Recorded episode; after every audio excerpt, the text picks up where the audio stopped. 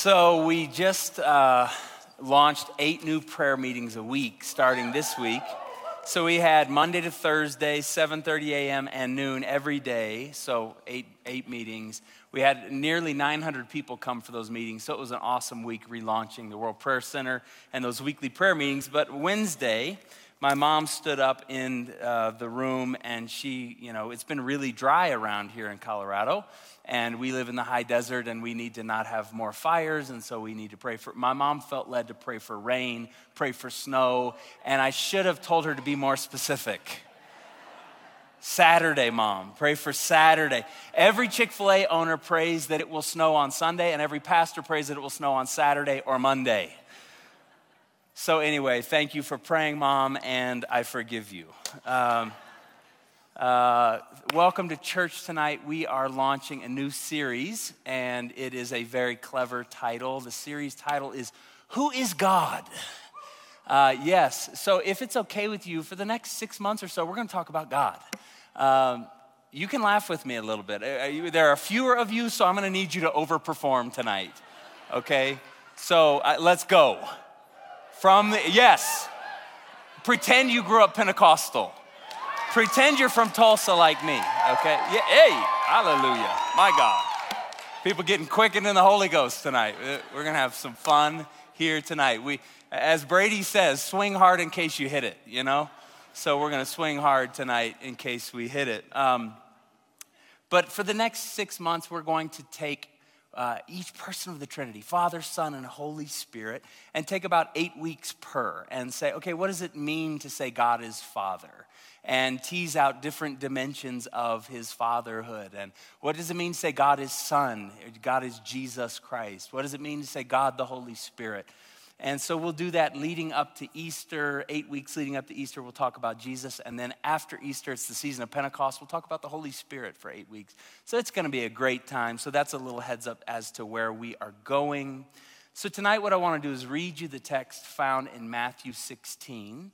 And this is Jesus talking and he's having a conversation with his disciples. So, hear the word of the Lord. I'll read this and then I'll pray and we'll jump in. So, it says this Matthew 16, verse 13. When Jesus came to the region of Caesarea Philippi, he asked his disciples, Who do people say the Son of Man is? And they replied, Some say John the Baptist, and others say Elijah, and Still others, Jeremiah or one of the other prophets. And Jesus says, That's great, fine, perfect. Verse 15. But who do you say? What about you? Who do you say that I am? And Simon Peter, the bold one, the one who's going to talk until he says something, even if he puts his foot in his mouth, every once in a while, Simon swings hard and he hits it. And he says, You are the Messiah you are the Son of the living God. And Jesus replied, Blessed are you, Simon, son of Jonah, for this was not revealed to you by human beings, by flesh and blood, but this was revealed to you by who? My Father in heaven. Simon, blessed are you, for this wasn't revealed to you by flesh and blood, but by my Father in heaven. This is the word of the Lord, and all God's people said, Thanks be to God. Let's pray. Lord, we invite you to move among us tonight. We invite you to have your way. We invite you to speak and to rearrange our priorities. We invite you, Lord, to surprise us with a word, a phrase, an image. Lord, catch us off guard and heal us tonight. Deliver us tonight. Encourage us tonight. Comfort us tonight. Yes, Lord. Hallelujah. Even the dogs are Pentecostal here.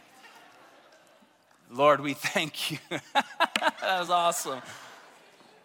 We thank you for your word tonight. We pray, Lord, may the words of our mouths and the meditations of our hearts be acceptable in your sight, O Lord, our strength and our Redeemer. We pray these things in the name of the Father and the Son and the Holy Spirit. and all God's people said, Amen. Amen. Hallelujah.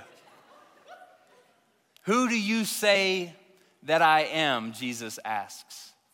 And one of the great theologians of the 20th century said that that wasn't just a moment in time that Jesus asked his disciples on that day, But who do you say that I am is the recurring question for all humanity for all time.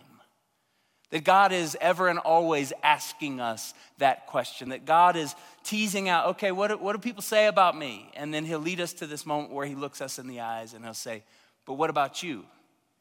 Who do you say that I am? That is the recurring question that every person that has ever walked the face of the earth has to look God in the eyes and answer. And A.W. Tozer famously said, What comes into our minds when we think about God is the most important thing about us. What comes into our minds when we think about God is the most important thing about us. And so, the question that we want to ask in this series and that we'll, we'll come back to over and over again is so, who is God in the Christian imagination? And tonight we're going to say what we've heard and what we've become familiar with, but I pray tonight it will, it will breathe afresh and move afresh among us. We're going to say tonight that God is Father. God is Father. And to say God is Father is to say that the world is loved. that the world is cared for, that the world is provided for, that despite what the headlines say and despite what it feels as the enemy sort of tightens the screws on our souls and, and the anxiety comes, despite all of that, we're able to stand here tonight and say somehow, some way that the world is safe. When we say God is Father, we believe that He is for us. To say God is Father is to say that the world is not at its core a lonely mass of strangers. We sometimes live this way, and it's a self inflicted wound. But God, if He is Father and, and if we are His children, if the world is relational with the, the triune God, Father, Son, and Holy Spirit, then we, we can say that at its core, the world is not a lonely mass of strangers. To say God is Father is to say that there is order and coherence and cohesion, and there is, there is covering over the world. To say God is Father is to say that benevolence and blessing is the bedrock experience that we're, that we're really meant to have. God is Father. I remember meeting my children. And I wasn't sure that I'd be able to be in the room for Lillian's birth. I just didn't know if I could take it. I was soft. I was a newbie. I just thought, you know, let me know how it goes. I'll be in the hallway drinking coffee. I, I, I didn't think I would actually do that, but I wanted to leave that option open because, uh, you know, I, they pull out the, the needle, you know, it's like 17 inches long to give Lisa the, what is it called? The epidural. Jam that up her spine, and I just, I about got slain in the spirit. And the, the doctor said, Why don't you sit on the bed next to her? Because I was white as a sheet. And so I, you know, I just wanted to last through that one. I wanted to make it and not be, you know, cause a scene, be drama queen and, and we made it, and it was wonderful. And Lillian came, what a beautiful gift. And there she was, this first human being that Lisa and I went in on, and, and God provided for us. And, and uh, man, what a gift. And we're celebrating, and you know, they lay her under the hot plate, you know, the that they keep old burritos under, and bad pizza at the gas station. And there she was, and I broke, just broke open, you know wow, I wasn't ready to, to love someone like this instantaneously. And then the boys came and I got stronger. I was able to deliver both of the boys. I was at the hospital, the doctors were there, but I said, get out of the way. I got to make up for the first time, you know? And so, you know, I caught those little men of God and brought them into the world, slapped them up the face and, and welcomed them. And, and it was such a gift to, you know, and, and, and the, the joy of that, but also the instant responsibility and the instant sobriety that comes when you go, Oh my Lord, this, this child's gonna look up to me as father. This child is going to depend on me for. Eh. All I want to be is a good father. I want to, I want to love them. I want to pray for them. I want to teach them. I want to champion them. I want to be their biggest fan on planet Earth. And Lisa and I tell them this all the time. Like, it doesn't matter wherever you go, whatever you do, no one will love you more than us. We will always be your people. And I remember Lillian one year having this, uh, she's played competitive soccer for all these years. And one year she had a real difficult coach and it just wasn't flowing and there wasn't much affirmation and we were, our hearts were broken for our girl because it's just like say something nice to her she's busting her tail you know like she's 10 and and and so she was having one of those years and we were just brokenhearted watching her every Saturday. But this one Saturday, she was playing back right and back right, and she, she broke away and went up the, up the side, made a nice pass, and then the, her teammate let her, and she ripped it into the bottom side of the left, left corner of the net and won the game. And we just went bonkers. I mean, we got in the car, I'm hugging her, I'm wrestling her, you know, screaming and yelling like you are my girl and i am so proud of you and i love you and i will always there's something about us saying god is father that all of these images and all of these metaphors and all of these good moments they conjure up that that god is for us. But i'm also regularly aware of how much i fall short. Every once in a while i I do a decent job, but I, I, I look at how fall, far short I fall, and I, I know that I'm not enough. Lillian is in pre calculus. What in the heck is pre calculus? At third grade, I was no longer able to help her.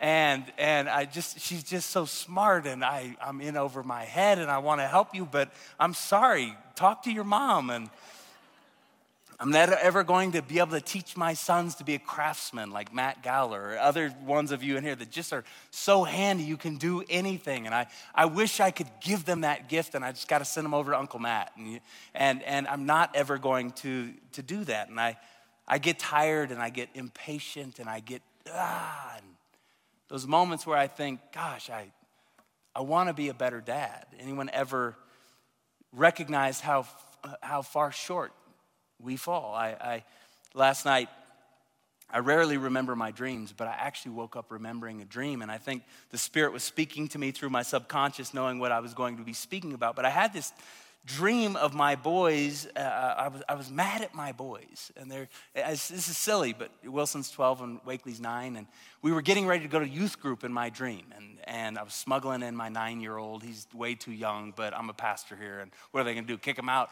So we I was taking the boys to church in my dream, and as we were pulling out of the, the house, they'd left their shoes out in the yard. And I was just immediately so mad. I, this is a silly dream, right? But I was immediately so mad at my boys and driving them to youth group, and their shoes are out in the yard. And I just immediately stopped the car and I started yelling. And uh, do you know how much I spent on those shoes? And you're going to dishonor our family name by leaving them out in the yard.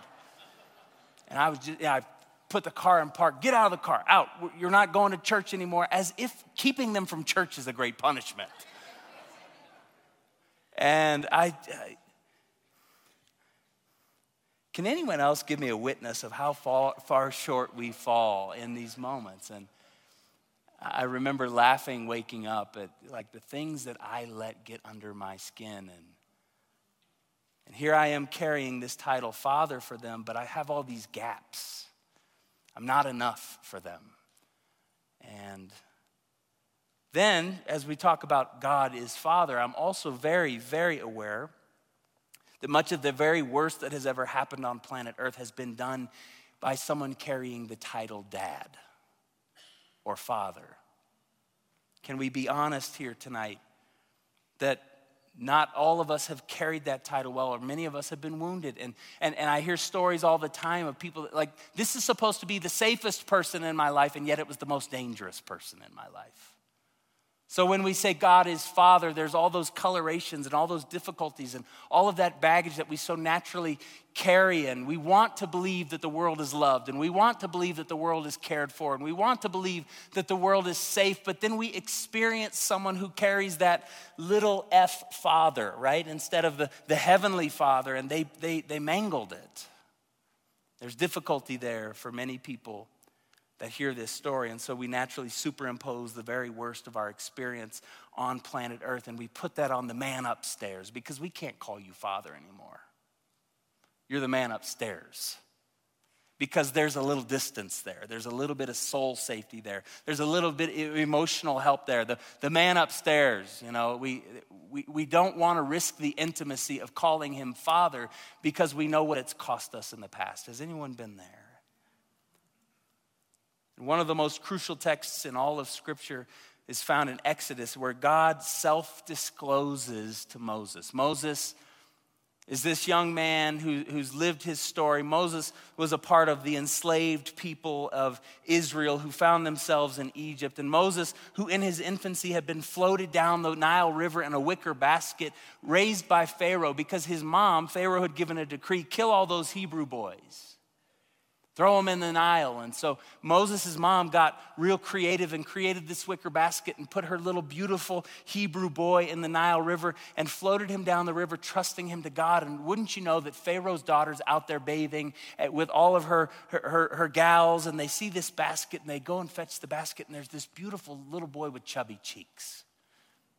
And they go, What in the world? We, so they bring him into Pharaoh's house, and Moses is raised in Pharaoh's house, a Hebrew growing up in the, the enslaver's empire, did Moses have abandonment issues?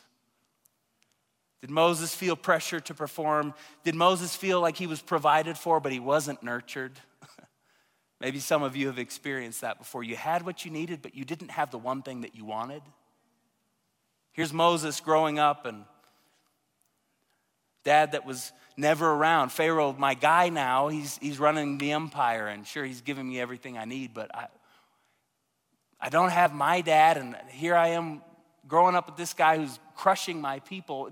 It's just interesting to me where Moses comes from, that wrestling with the father question. And God discloses himself. It's important to remember that Moses would have had an incredibly murky conception of father. So God comes down and meets Moses on Mount Sinai after he'd rescued the people through the Red Sea and out into the wilderness, and he wants to speak to his people and give them the Ten Commandments. Hear ye the word of the Lord. This is what it looks like to follow me. And God speaks to Moses. It says, Then the Lord came down in the cloud and stood there with him and proclaimed his name, the Lord Yahweh. And he passed in front of Moses, proclaiming, Yahweh, Yahweh, the Lord, the Lord. And this is what God says about himself. And, and this is why I say it's one of the most iconic texts in Scripture because it's God's self disclosure to human beings. If you're going to work with me, I want you to know what you're working with. And God says to Moses, I am the Lord, the Lord, the compassionate and gracious God, slow to anger, abounding in love and faithfulness, maintaining love to thousands, and forgiving wickedness. God says, Look, I know you've heard the story about all those ancient deities, and I know you're superstitious, and I know you've just come out of Pharaoh's Egypt where they were dominating you and crushing you, and you're tempted to take that experience and overlay it or superimpose it on me, and I'm just the man upstairs who's this sheer force of divinity, this block of power, this depersonalizing and impersonal force. And I'm, I'm here to tell you today, Moses, I am the Lord, the Lord compassionate and gracious. I'm slow to anger. I'm abounding in love. I'm steadfast. I'm faithful. I'll take care of you. I'll forgive your sins. I heard your cry in Egypt. I am the God that is here to make the world safe again for you. I only desired good for you from the beginning, and I will bring you to good. I'm going to lead you into the. I am your father, Moses. And this is how I will run my good world. This is my father's world. Hosea, then one of the great prophets of Israel, has an encounter with God. God speaks to him and through him to the nation of Israel several hundred years later. And Hosea 11:1 is God speaking and he says, "When Israel was a child." This is God talking. When Israel was a child, I loved him, and out of Egypt I called my son. God doesn't say, my constituency my, my voting block, my people that, you know, they kind of owe it to me. I, I, created them and I elected them and I, you know, that we got a deal going. He doesn't, he doesn't speak of them as some sort of depersonalized mass of people. He says, when Israel was a child, I loved him. I dreamed this one up in my heart. And out of Egypt, I called my son. To say God is Father is to say that the world is loved and cared for and provided for and safe. And to say that God is Father is, is to say that the world at its core is not a lonely mass of strangers. God is the one who is bringing his people together. He is the Father that loves his children. And the Father wants us to know him. So, what did he do? We had destroyed the story. Genesis 3, you know it. You, you, you, know, we rebelled, and then God brings them back, and then we rebelled, and then God brought us back, and then we rebelled, and then God brought us back. And finally, he just says, you know what? It's time. It's time to do the decisive thing, to make the big move, to change the story once and for all. And so, what does he do? The Father sends his Son. And we think that that's I, I, we, I, we have just so used Jesus. We, we borrow, we create these theologies that, that are well intended, but we end up using Jesus. Have you ever heard, you know, people talk about the great chasm that separated God from humankind, and we were over here, and God was over there, and what do they do? They take a cross like this, and they, they sort of tip it over the chasm, and they make it a bridge, right? And you just walk over the bridge. Basically, you're just walking over Jesus' back. You're using Jesus to get to God, and you leave Jesus behind. And we like it's a transaction with the deity. I appreciate it, you know. Now I got my, my fire insurance covered and I'm, I've, got, I'm, I've got punched my ticket to heaven and I'm good. And obviously there was separation, but, it, but it's not some depersonalized, we're not using Jesus. Jesus is the perfect son of the perfect father who wants to bring us up by faith into his sonship so that we can become really good children of the Father in heaven. Jesus says, Come and follow me. Yoke yourself with me. Don't cross over the, the bridge that is the great divide and then leave me in the dust and use me to get to my Father. No, come, come and, and have faith in me and believe in me and trust in me and obey like me, and you will be children of my Father in heaven. Come with me. We don't use Jesus to get to his Father. We, we have faith in Jesus. We trust in Jesus. We abide in Jesus. And because of that, we become children of the Father in heaven. God sent his Son into the world to redeem the world that we might be saved. Why did he send his Son? God sent his Son to teach us what it means to be God's children again. God sent his son to throw open the doors to the Father's house again. And what did Jesus do? When Jesus came into the world, it, it, it's instructive what he did not teach us to pray. Jesus could have taught us many things. He, he, was coming to give us words, He was coming to show us the way. And Jesus could have said a thousand different things, and there are many things that Jesus did not say. And when His disciples said, Okay, Son of God, what does it look like to partner with the Father? Like, show us the way. We don't know the way to the Father's house, John 14. Jesus goes, Okay, I'll, I'll teach you how to pray. And when He does, what does He say? This then is how you should pray Our Father. Jesus is rechildliking the world, if you will. Jesus is calling us into intimacy with his Father. Jesus is training us in what communion looks like. He's teaching us to pray, Our Father. And in this world that is so lonely and in this world that is so isolated, especially right now, in this world that is so confused, in a world without an identity, like have you, have you seen just how far we've drifted from our identity? A world that is news cycle and all these different messages flying at us of what it means to have a good life and what it means to be human and what it means and and we have drifted so far and we have to ask ourselves like how's it working out for us writing our own story. And here Jesus is all along saying, This then is how you should pray, Our Father. And I think if you would just make it a discipline, try this for the next week. Get up in the morning and, and tuck yourself away in a quiet spot. Maybe you get your cup of coffee, whatever your routine is. Go to that place, sit down, settle down, put your feet squarely on the ground, close your eyes, open up your hands, and say, Our Father. Our Father who art in heaven, would you make me a child afresh?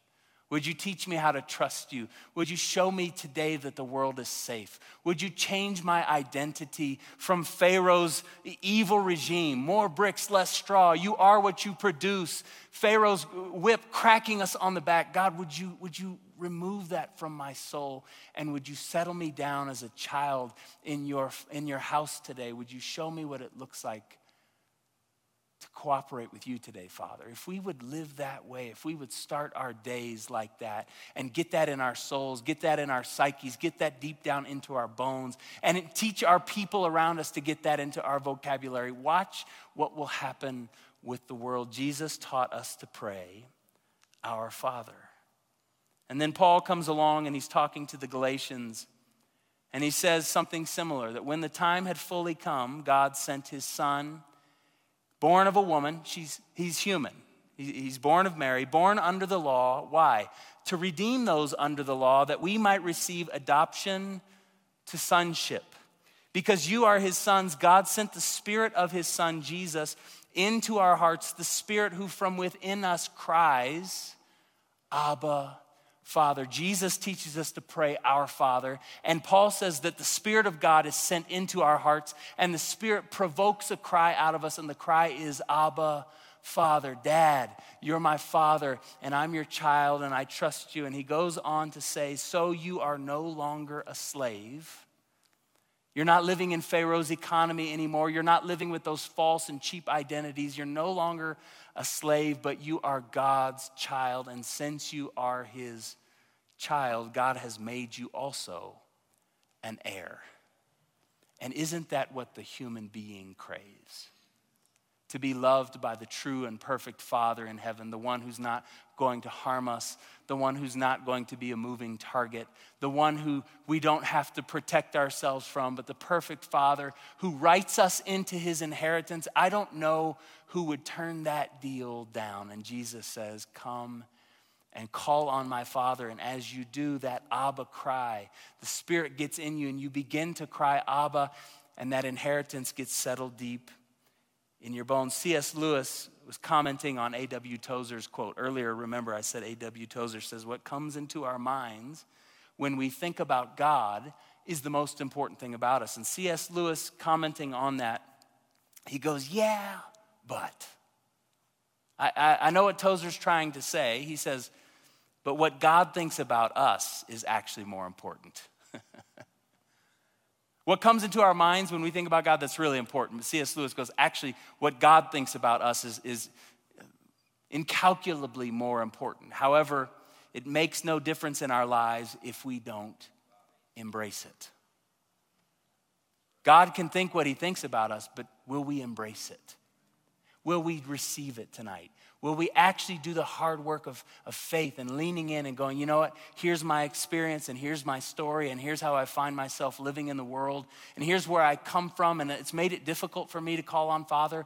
But tonight, by faith, I'm going to take the risk that the Son of God comes and he teaches me to pray, Our Father. And apparently, the Father has chosen me and written me into his inheritance. And he's crazier about me than I am desperate for him. And if that's true, that makes all the difference in the world. And I'll just suggest to you that if we could get Father in our souls, if we could receive that and believe that and wrestle for that and, and relax back into that and get up in the morning and, and, and take the words of Jesus on our lips and begin to enter into partnership and communion and say, Our Father, if we do that for the next 10, 20, 30 years, Watch what happens in the world. In a really lonely world, the people of God need to rise up with that Father cry in our hearts and on our lips. Friends, tonight I had this sense that there would be many of you in the, uh, in the room that fall into two categories. One would be uh, that, that tonight something's going to happen where you actually believe God can be trusted. The Father, He can be trusted. And sometimes it just takes a supernatural work. Yet therapy is so important and, and do the hard work and read and all of it, period. And sometimes we just need a move from above where something stirs up in our hearts and we believe by faith. God gives us the grace to trust Him as Father. And for those of you who struggle with that concept, those of you who you kind of, something catches when you, when you go to pray Our Father, it sort of gets stuck because of your experience. I had this sense that there would be many of you tonight that, that you are going to walk out of here tonight changed and believing that God the Father can be trusted. And so, if that's you tonight, would, as we come to pray and receive communion, would you just do your best to relax back into that and to receive the work that the Father has done for you tonight. The second group of people I sensed is that uh, many of you need to know that God the Father has written you into his inheritance. That you've longed for that, that, that, that there wasn't, and, and I'm not even primarily talking financially, though that's, a, that's a, a part, but you long to have an identity. You long to have a name given to you. You long to be a part of something that was bigger than you and something to rise up into and something to be proud of and something to, you know, when, when that name gets said, you can kind of go, yeah, I'm a part of that. And God tonight says, I have that for you. I have an inheritance for you. My name is your name. And, and, who I am, and my house is your house, and all the provision, and all the love, and all the identity, and all the care, that is yours tonight. And those of you who have longed and you've ached to be connected to a larger story, tonight is the night where you see by faith that God has given you an inheritance that you've been engrafted into, and that changes everything. I, when, I love seeing someone who knows who they are. There is nothing, I, I don't know, uh, maybe there's few things more beautiful than seeing someone who knows who they are. And when children of God walk into a room, and that father cry has, has worked its way down into their being, they don't have to speak up for themselves. They don't have to jockey. They don't have to name drop. They don't have to be big dogs. They don't have to be powerful. They don't have to fight for their own. They can just settle in because it's in their soul that I've got an inheritance and I am the Father's and the Father is mine. And, and, and I'm good because I've been engrafted into the, to the Son who knows his Father. And so tonight, my prayer is that that would happen in all of us. So I want to ask you to bow your heads tonight. And as the band comes, we'll, we'll prepare to receive communion here in just a minute. But as the band comes and the music begins to play, I want us to pray around this just a little bit. I want the Spirit of the Lord to come and do work. And for those of you who find yourself in the first group where it's been difficult for you to trust God the Father, if that's you, would you just kind of envision yourself putting that mistrust into your hands? Would you cup your hands in front of you tonight? Would you see yourself just kind of placing that whole body of work that is mistrust in the Father? Would you envision yourself giving that over to Him tonight? Relinquishing that and letting Him remove that from you tonight. I, I pray, Father, that you would heal our hearts for everyone who's carrying that difficulty, that pain, that mistrust because of what was done to them. They didn't do this. I pray, Lord, that you would bind up their wounds and that you would wrap your arms around them and that you would heal their hearts. Pour the oil of your spirit on those wounds and bandage them up tonight. Lord, I pray that those who've struggled with trusting the Father, that there would be a remarkable supernatural work done. So that as, as they lay their head on the pillow tonight, something just feels different. And they can pray, Our Father, from the depths of their being. So, Lord, tonight, by your Spirit, I pray that you would heal those wounded places of mistrust. The second group, if you can keep your hands cupped in front of you, and you, you're not so much giving something over as much as you're asking the Father to fill your hands, to put something in your hands, to put that inheritance in your hands to give you the gift of His name and His authority and the association with the Father, that, that you are written into the inheritance. And Lord, I pray for those who have longed to have that place addressed in their hearts, that tonight they would hear, This is my daughter, whom I love. In you I am well pleased. This is my son, whom I love. Hey, boy, in you I'm well pleased. I pray, Lord, that they would sense their, their cup beginning to fill up, uh, to overflowing, that they're written into your story, written into your family, written into your inheritance. And so, for those of you, I pray that all loneliness and all sense of having to carry it on your own would be rebuked tonight and that you'd find yourself engrafted into the Father's story. And so, Lord, we ask you tonight to do this work deep in our hearts. Church, would you stand with me and we're going to pray together the words that the Lord Jesus taught us to pray, and we're going to practice this. And, and if it's not a routine of yours, I invite you to, to grow up and be the old person who can say, you know what? I got into a rhythm at some point in my life of praying the words the Lord Jesus taught us to pray every single day.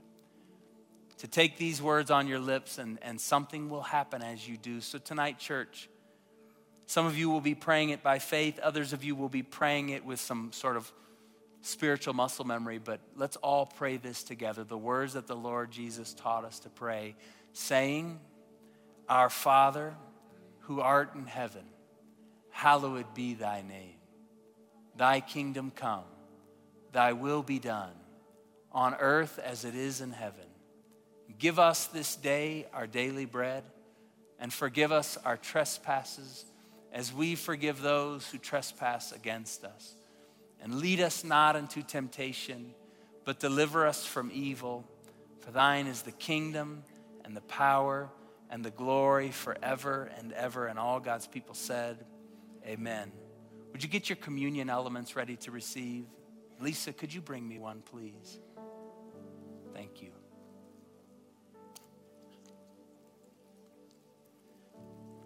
This is the right thing to do after praying that.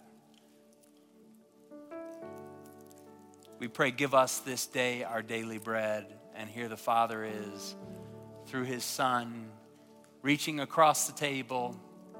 And Jesus, on the night he was betrayed, the Son of God, who knows what it is to be in perfect communion with his Father, he says, I'm going to teach you how to live in perfect communion with my Father. Jesus, when he was betrayed, he took the bread. He's seated with his disciples. He's across the table from them. And imagine yourself sitting across the table from Jesus tonight. He takes the bread and he breaks it and he says, This is my body which is broken for you. Would you break that little wafer right there? And he says, As often as you do this, do this for the remembrance of me. I'm, I'm here, I'm with you, I'm for you.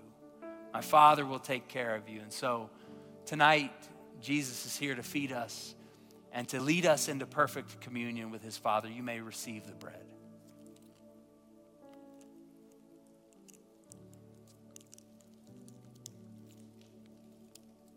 On the same night, Jesus took the cup of wine and he said, This cup is the new covenant, and it's given in my blood, and it's given for the remission of your sins.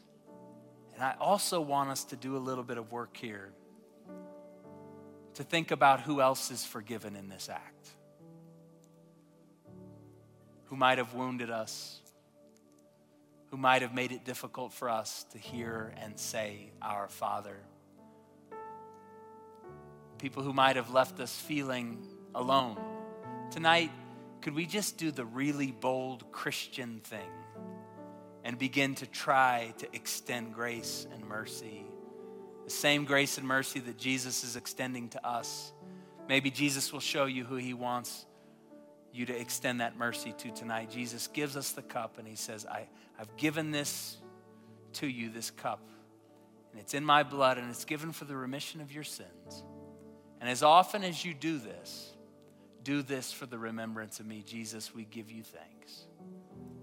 Son of God, teach us to know and to love the Father. We receive this tonight by faith. You may receive the cup. Let's worship the Lord together, church.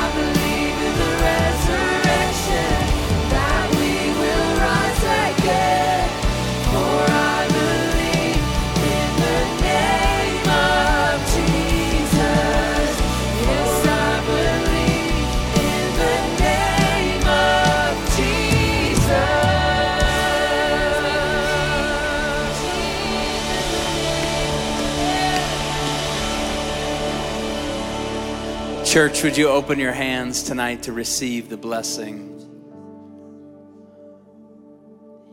I pray tonight that the Lord our God would bless you and that he would keep you, that he'd make his face to shine upon you and be gracious to you. And I pray that the Lord would lift his bright, smiling countenance upon you and all of your people, and may he grant you peace in the name of the Father and of the Son and of the Holy Spirit. And all God's people said, Amen. Can we give God thanks for what he's done here tonight? Thank you, thank you, thank you for coming. I do not underestimate what it took for you to come, so thank you. And please drive slowly, be safe. We're praying for you. I've asked the Lord that everyone would get home safely and beautifully without smashing into the curb, okay? Good tires in Jesus' name. Tires that don't have tread, may they supernaturally grow tread tonight. Father, Son, and Holy Spirit and go from here in God's grace and peace. So much love.